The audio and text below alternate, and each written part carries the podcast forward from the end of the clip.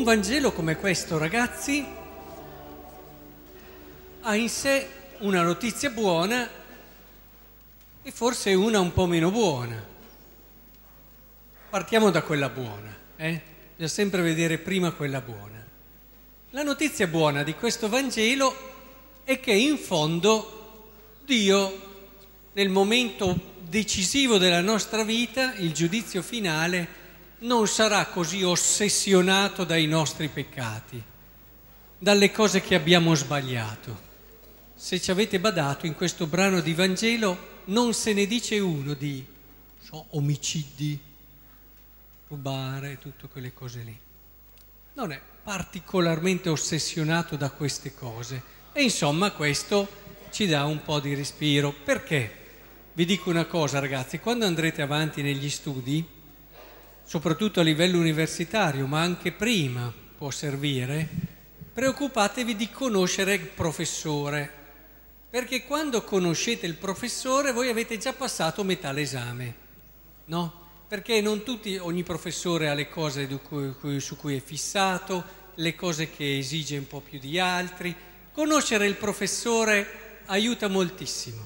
Voi studiate tutta la materia, però credetemi, che conoscere il professore aiuta. Così se noi conosciamo bene Dio, nell'esame decisivo della nostra vita, che è il giudizio finale, che è l'esame più importante di tutti, forse ci arriviamo con quello che è, eh, quello che è richiesto, diciamo, e quello che Lui vuole.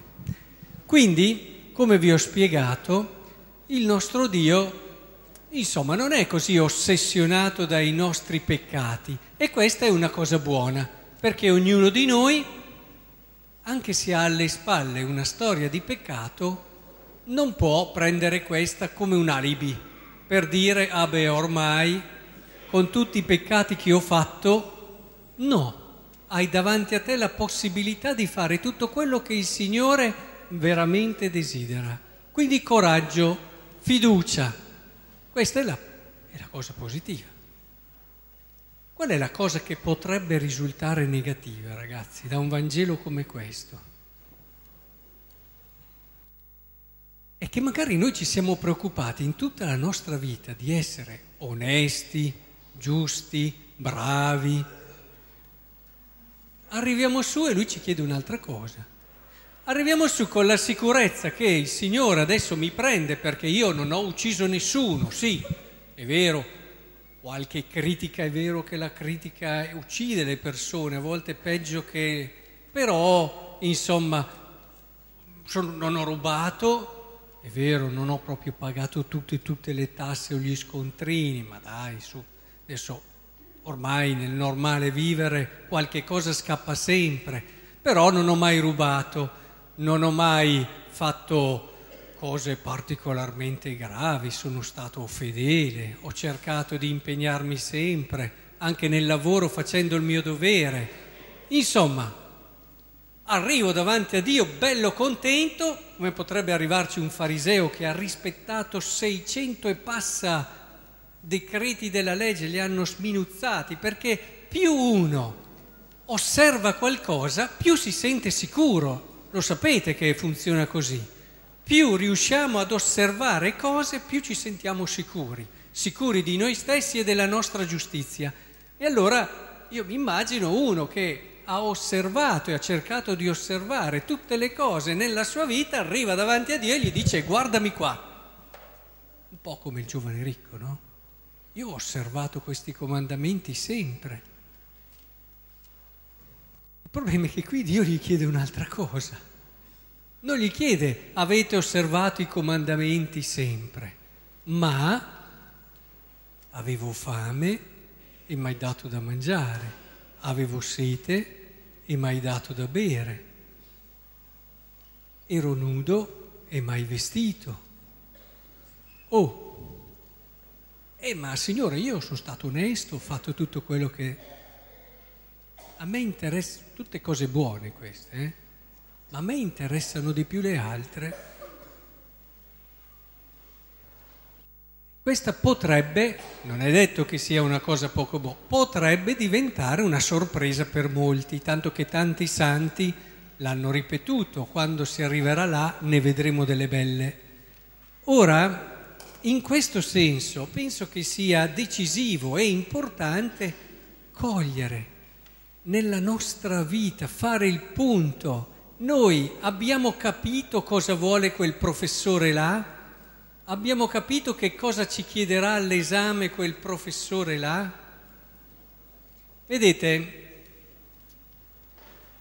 ci si può un attimo, eh, come dire, preparare questo momento con paura, sensi di colpa oppure con un altro atteggiamento. Cerco di spiegarvelo con la parola di Dio di oggi. Se leggete la prima lettura, nella prima lettura c'è un, un, un, Dio che sembra un po' diverso da quello del giudizio. Si prende cura delle pecore, no? andrò in cerca della pecora perduta, ricondurrò all'ovile quella smarrita, fascerò quella ferita, curerò quella malata, avrò cura della grassa e della forte, le pascerò con giustizia.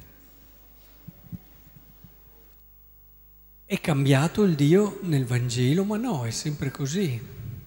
Credetemi che quando saremo al giudizio finale non avremo un professore o un Dio che ci dirà via, via, non ti voglio neanche vedere. Non è così Dio, Dio è quello che ci ha già raccontato Ezechiele nella prima lettura. E sarà ancora così. Sapete cos'è che farà, che ci farà star male? Il fatto di vedere cosa avremmo potuto fare nella nostra vita, il bello che avrebbe potuto essere rovesciato nella nostra vita, tanto da riempire di profumo quando si rovescia no? un vaso di profumo, da riempire di profumo tutta la nostra esistenza e ci rendiamo lì conto chiaramente che non l'abbiamo fatto. Voi siete convinti che si stia più male con i sensi di colpa o con il rendersi conto che potevamo essere di più, potevamo fare di più e abbiamo buttato via l'unica occasione che avevamo. Credetemi, si sta peggio con questa seconda. È che adesso non ce ne rendiamo conto, non ce ne rendiamo conto perché abbiamo delle difese. La difesa più usata è quello dell'accontentarsi. Vedete, molti di noi vivono Secondo il buon senso. Il buon senso è una cosa sana, ma non è il Vangelo. In base al buon senso uno dice chi si accontenta gode, ma il Vangelo questo non l'ha mai detto e non lo dirà mai. E andando con il buon senso rischiamo a volte di trovarci molto lontani dal Vangelo senza accorgercene. Questo è un esempio classico. Quando saremo là nel giudizio finale, l'accontentarsi non esisterà più, non ci schermerà più e capiremo, e questo sarà terribile e sarà per sempre, come avrebbe potuto essere bella la nostra vita e non lo è. Attraverso l'andare verso chi ha realmente bisogno. E sono tantissime le povertà oggigiorno, tantissime attraverso lo sprogrammare la nostra esistenza, la nostra vita, attraverso il rinunciare a qualcosa per rendere gli altri. Il Papa, come tutti gli altri papi, eh, non ha detto niente di nuovo, Francesco, che è stato da poco alla FAO, ha detto una cosa, ascoltate bambini, una cosa importante, che nel mondo c'è pane per tutti, per tutti. E come mai molti muoiono di fame. Se c'è pane per tutti, se sei a tavola e c'è una pagnottina per tutti, alla fine alcuni non hanno avuto la loro pagnottina. Perché?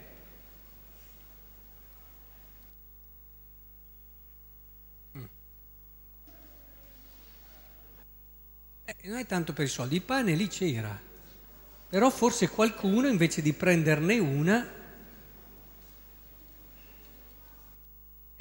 ne ha prese più di una, ne ha prese due, c'è chi ne ha prese tre, c'è chi ne ha prese quattro e gli altri sono rimasti senza.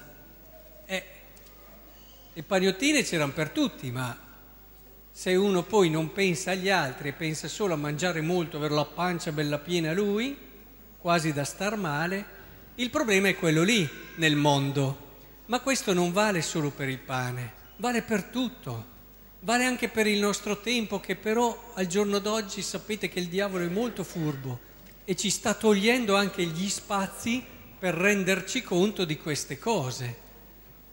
Ora, penso che sia molto importante renderci conto che la condivisione, l'essere vicini agli altri, il Vangelo di oggi è molto chiaro, costa anche. Dice un'autrice, leggevo proprio stamattina questo testo, che ormai il cristianesimo si sta preoccupando di rendere tutto facile. Guai, guai a turbare troppo le persone. Ma dai, questa cosa in fondo non è poi così male, ma anche quell'altra. Ma dai, diamogli un colpo anche con una pseudo misericordia, perché non è misericordia, e via, non pensare all'altra cosa.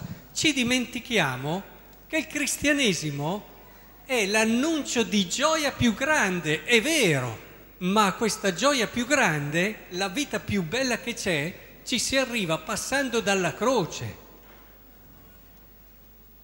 Il problema di una proposta cristiana che ti voglia offrire una gioia senza passare dalla croce è il problema di uscire dal messaggio di Cristo. E quindi alla fine c'è una brutta sorpresa, sapete, perché ti promette una cosa che non ti può dare. Il messaggio di Cristo invece è il messaggio di avere la vita più bella che c'è, ma passando dalla croce. Ed è passando di lì che allora ci accorgiamo del fratello, ci accorgiamo di tanti bisogni che magari adesso non ci accor- non, non, neppure conosciamo. E alla fine cominciamo a cambiare le nostre abitudini, a cambiare i nostri modi, i nostri stili e ci accorgiamo che anche qui, partendo dal nostro ambiente, campagnola, possiamo vivere tutti meglio, da tutti i punti di vista. Ci accorgiamo che i poveri ci sono anche qui. Motò, credevo che in campagnola non ci fossero. Eh, invece ci sono. E ci accorgiamo che magari qualcosa che io sto mangiando, ne sto mangiando troppo e lo sto togliendo anche a lui. Insomma, è questo quello che in fondo il Signore vuole aiutarci a capire che davvero la vita più bella che c'è passa attraverso lì il crocifisso e ci vuole portare ad una dimensione di pienezza, di bellezza e di condivisione grandi, perché questo è il modo più bello di vivere, questa sarà l'apertura del cuore adatta al paradiso, questa sarà la gioia più vera di cui non ci pentiremo mai.